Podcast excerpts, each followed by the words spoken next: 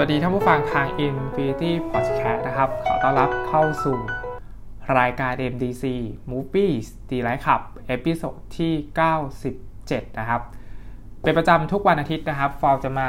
รีวิวภาพยนตร์ที่ฟอร์มได้ไป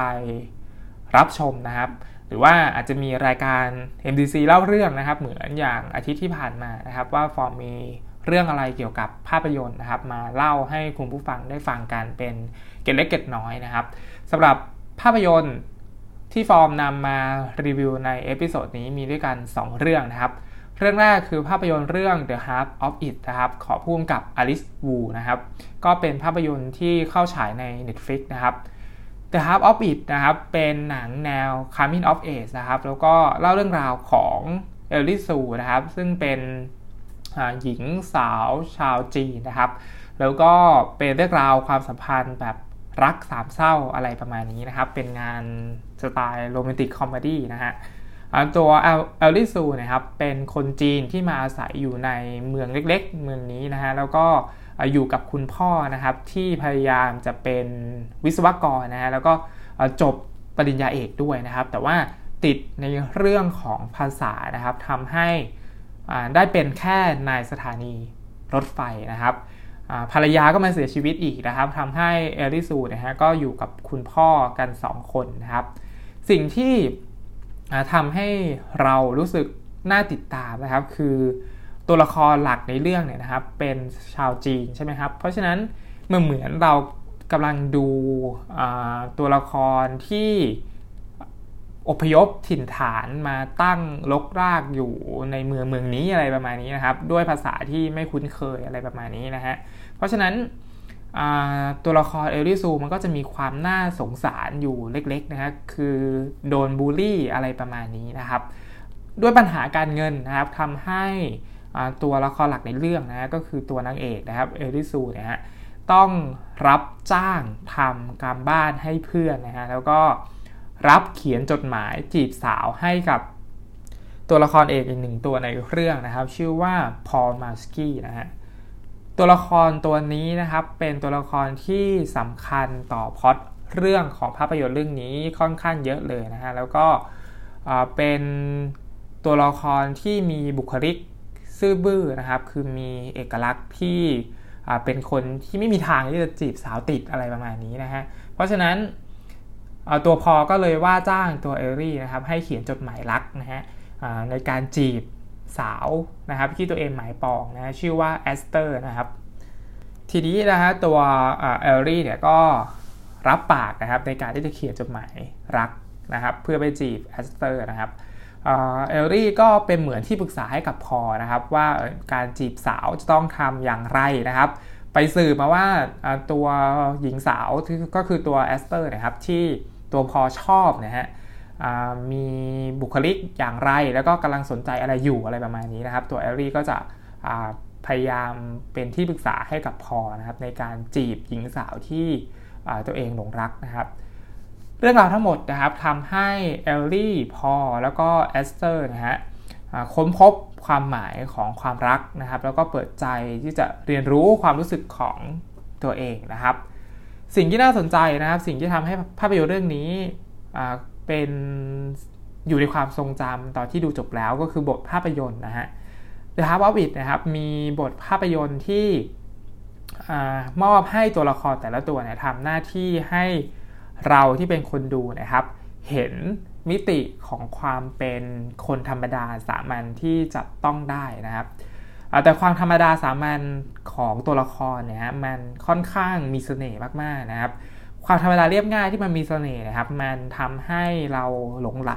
ตัวละครนะ โดยเฉพาะตัวละครเอกในเรื่องนะครับช่วงขณะหนึ่งเราหลงรักตัวละครในมุมที่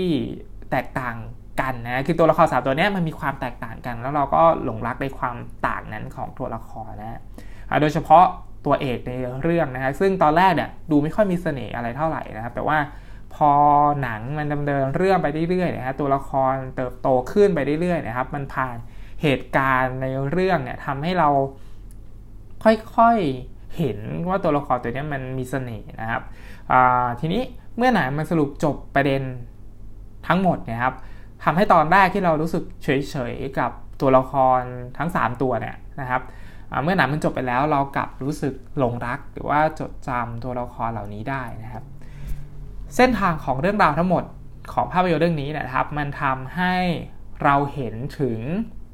การเติบโตของตัวละครนะฮะ ก็คือเป็น coming of age นะครับ ฉะนั้นนะฮะหนังเรื่องนี้อาจจะไม่ใช่หนังรักที่มีฉากโรแมนติกเยอะๆนะครับ แต่ว่าสำหรับเราสำหรับตัวฟอร์มนะครับ คิดว่ามันเป็นภาพสะท้อนของการเติบโตหรือว่าเส้นทางที่ตัวละครกำลัง ก้าวข้ามไปเผชิญกับสิ่งเหล่านั้นนะก็คือกล้าที่จะเข้าใจความรู้สึกตัวเองนะฮะสิ่งที่ดีนอกจากบทภาพยนตร์นะครับ คือหนังยังมีงานฉากมีเหตุการณ์ในเรื่องที่สื่ออารมณ์ให้เราคอยตามได้ดีมากๆนะเราชอบบรรยากาศในเรื่องนะ ชอบเพลงประกอบในเรื่องด้วยนะครับอนอกจากนี้นะครับนอกจากประเด็นความรักที่ดูยุ่งเหยิงสับสนนะครับ หนังยังแทรกประเด็นของชุมชนในความเป็นเมืองเล็กๆนะฮะที่มีความเชื่อทางศาสนานะครับ มีโรงเรียน มีโบสถ์ที่เป็นแหล่งรวมความ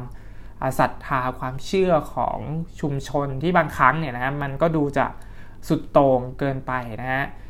ซึ่งในหนังเนี่ยนะครับ แอบใส่ประเด็นความหลากหลายหรือเสียดสีประเด็นความเชื่อทางศาสนาในมุมที่ ค่อนข้างที่จะ comedy นะฮะค่อนข้างที่จะแบบตลกร้ายอะไรประมาณนี้นะฮะอย่างไรก็ตามนะครับ The Half of It นะครับ เป็นหนังที่มีคำคมเชิงปรัชญาของอในเรื่องเนี่ยก็คือมีบทภาพยนตร์ที่เป็นปรัชญาเนี่ยเยอะมากๆนะฮะเยอะจนน่าที่จะดัดแปลงเป็นหนังสือนิยายได้เลยนะฮะก็คือเป็นเหมือนเราอ่านนิยายหนึ่งเล่มเลยนะฮะมีคำคมอะไรเยอะแยะมากมายนะฮะ และเป็นคำคมที่คมคายด้วยนะฮะ ก็คือไดอะล็อกในเรื่องเนี่ยนะครับ มีคติให้เราที่เป็นคนดูเนี่ยได้ฉุดคิดหรือว่าไต่ตองถึงความหมายในเรื่องราวของความรักนะฮะ แล้วก็ยังมีความรักที่เป็นความหมายของความรักที่บริสุทธิ์ของมนุษย์เรานะฮะ ก็มีในเรื่องนี้นะ ก็คือพยายามที่จะสื่อถึงความรักที่มันบริสุทธิ์ที่มันก้าวข้ามขีดจำกัด บางอย่างอะไรประมาณนี้นะ ถ้าความหลุดไปเดี๋ยวเดี๋ยวมันจะสปอยนะครับ ท้ายสุดนะครับ The House of It นะครับก็เป็นภาพยนตร์ที่ให้ความหมายให้แง่มุมเรื่องราวความรักผ่านไดอะล็อกนะครับ เป็นเหมือนเสียงสะท้อนให้ตัวเรานะครับ กลับมาขบคิดถึงความหมายของความรักนะฮะแล้วก็มีความพยายามนะครับ ในการที่จะมีความรักนะฮะ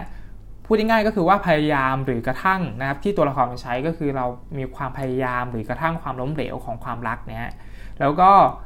รักแท้จริงนะครับอาจไม่ใช่การเสียแซงความอดทน ความเมตตาหรือว่าความถ่อมตนนะครับ แต่ความรักคือความยุ่งเหยิงเลวร้าย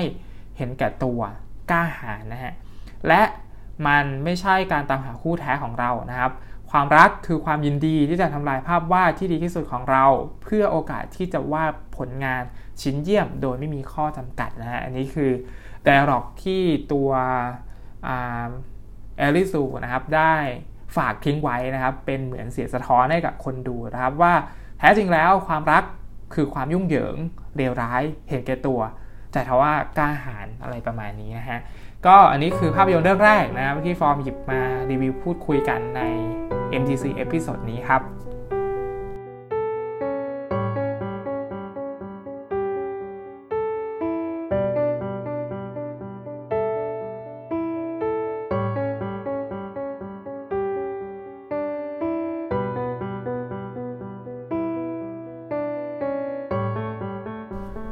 เรื่องที่2นะฮะคือภาพยนตร์เรื่องเกมไน นะครับ เป็นภาพยนตร์ที่พาเราไปเจอกับเหตุการณ์จับพัดจับผูนะฮะ เกมไนท์ก็คือเป็น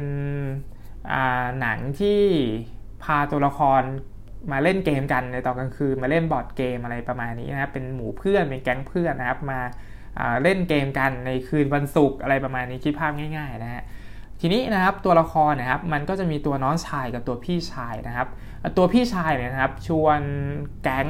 ของน้องชายเลยครับไปเล่นเกมกันที่บ้านนะฮะแล้วก็บอกว่าเกมที่กำลังจะเล่นกันเนี่ยครับมันคือเกมไขคดีลักพาตัวเสมือนจริงนะครับแต่สิ่งที่เกิดขึ้นก็คือเดาได้ไม่ยากฮะตอนที่ดูครับ เกมที่ทุกคนกำลังเล่นอยู่มันกลับกลายเป็นเรื่องจริงนะครับ ซึ่งอันเนี้ยเป็นสิ่งที่หนังจงใจให้เราเดาได้เลยนะครับ คือมันไม่ใช่การสปอยอะไรนะฮะคือเพราะเรื่องเนี่ย มันดำเนินให้เราสามารถที่จะเดาได้เลยตั้งแต่ต้นว่าสุดท้ายแล้วเนี่ยครับสิ่งที่มันเกิดขึ้นหลังจากเนี้ยมันคือเรื่องจริงนะครับ แต่ความดีงามของภาพยนตร์เรื่องนี้ หรือว่าความสนุกของภาพยนตร์เรื่องนี้ก็คือว่าหนังเนี่ยนะครับจงใจทำให้เราเชื่อว่าสิ่งที่เกิดขึ้นนั้นคือเรื่องจริง แต่หลังจากนั้นเนี่ยฮะหลังจากที่เรารับรู้แล้วว่าเฮ้ยอันนี้มันเป็นเรื่องจริงแล้วเนี่ยฮะมันคือความสนุกของหนังเรื่องนี้มากๆนะครับ ก็คือว่า เมื่อเรารับรู้ว่าตัวละครมันกำลังเผชิญหน้ากับเหตุการณ์จริงที่มันเกิดขึ้นเนี่ยครับหนังสับขาหลอกคนดูแบบสับแล้วสับอีกอะไรประมาณนี้จนแบบกลายเป็นงาน comedy ที่สนุกมากๆนะฮะคือจังหวะในการสับขาหลอกคนดูนะครับ เป็นอะไรที่ดีงามมากๆของหนังเรื่องนี้นะฮะแล้วก็เป็นจังหวะที่ที่ดีอะแล้วดูแล้วแบบเฮ้ยชอบอะไรประมาณนี้นะฮะ รวมไปถึงความวายป่วงของตัวละครแต่ละตัวด้วยนะครับ ที่ถูกแบบจับคู่กันคือ คือมันจะต้องเล่นเกมแล้วก็ต้องจับคู่กันอะไรประมาณนี้นะครับเพราะฉะนั้นมันก็จะมีคู่ buddy ที่แบบมันตลกอะมันดูแบบเคมีเข้ากันอะไรประมาณนี้นะฮะโดยเฉพาะคู่ partner เนี่ยเคมีเข้ากันดีมากๆนะครับโดยรวมแล้วนะครับ ภาพยนตร์เรื่องนี้ก็ถ้าใครอยากดูหนัง เบาสมองผจญภัยไปกับเหตุการณ์วายป่วงนะครับ หรือว่าเพลิดเพลินไปกับ จังหวะตบมุกนะครับ เหตุการณ์หักมุมเฉลยความจริงนะครับ รวมถึงใครที่เป็นสายภาพยนตร์นะก็คือเป็นคนที่ดูหนังมาเยอะๆหน่อยนะครับ ก็จะรับรู้ถึงมุกตลกนะครับที่หนังมันสอดแทรกอยู่ในบทภาพยนตร์นะแล้วก็มีอะไรที่มันตลกมากๆนะครับสำหรับเหตุการณ์ที่มันเกิดขึ้นในเรื่องนะครับพอดเรื่องของหนังเรื่องนี้นะครับ เป็นงานเสียดสีหนังหลาย ๆ เรื่องด้วยนะฮะแล้วก็เป็นงานที่เสียดสีได้ตลกนะครับ ฉะนั้นใครที่นะครับชอบหนังแนวแบบสับขาหลอกนะครับ หลอกคนดูอะไรประมาณนี้นะครับ ภาพยนตร์เรื่องนี้นะครับ เป็นภาพยนตร์ที่ส่งมอบสิ่งเหล่านั้นได้อย่างสนุกนะแล้วก็ตลกด้วยนะครับตัวละครทุกตัวในเรื่องไม่ไม่เฉพาะแค่ตัวละครหลักเท่านั้นนะครับ แต่ว่าตัวละครสมทบ ในเรื่องนะฮะก็ยังมีเส้นเรื่องหลักของตัวเองอะไรประมาณนี้ ซึ่งมันตลกมากๆนะครับ ท้ายสุดนะครับเกมไนท์จึงเป็นภาพยนตร์แนวสืบสวนอาชญากรรมอารมณ์ดีที่มาพร้อมกับไดอะล็อกบ้าๆบอๆนะฮะแต่ทั้งหมดนั้นค่อนข้างเป็นงานกลมกล่อมแล้วก็ตลกมากๆนะครับ เป็นงานที่เราค่อนข้างชอบงานหนึ่งเลยนะครับสำหรับภาพยนตร์เรื่องนี้นะฮะ อันนี้คือ MDC episode นี้นะครับ มีด้วยกัน 2 เรื่องนะครับที่จะนำมาฝากกันใน episode ที่ 97 นะครับสำหรับวันนี้นะครับขอให้คุณผู้ฟังนะครับ รับชมภาพยนตร์อย่างมีความสุขนะครับ แล้วพบกันใหม่ใน episode หน้านะครับ ผมฟอร์มนะครับ ขอลาไปก่อนนะครับ สวัสดีครับ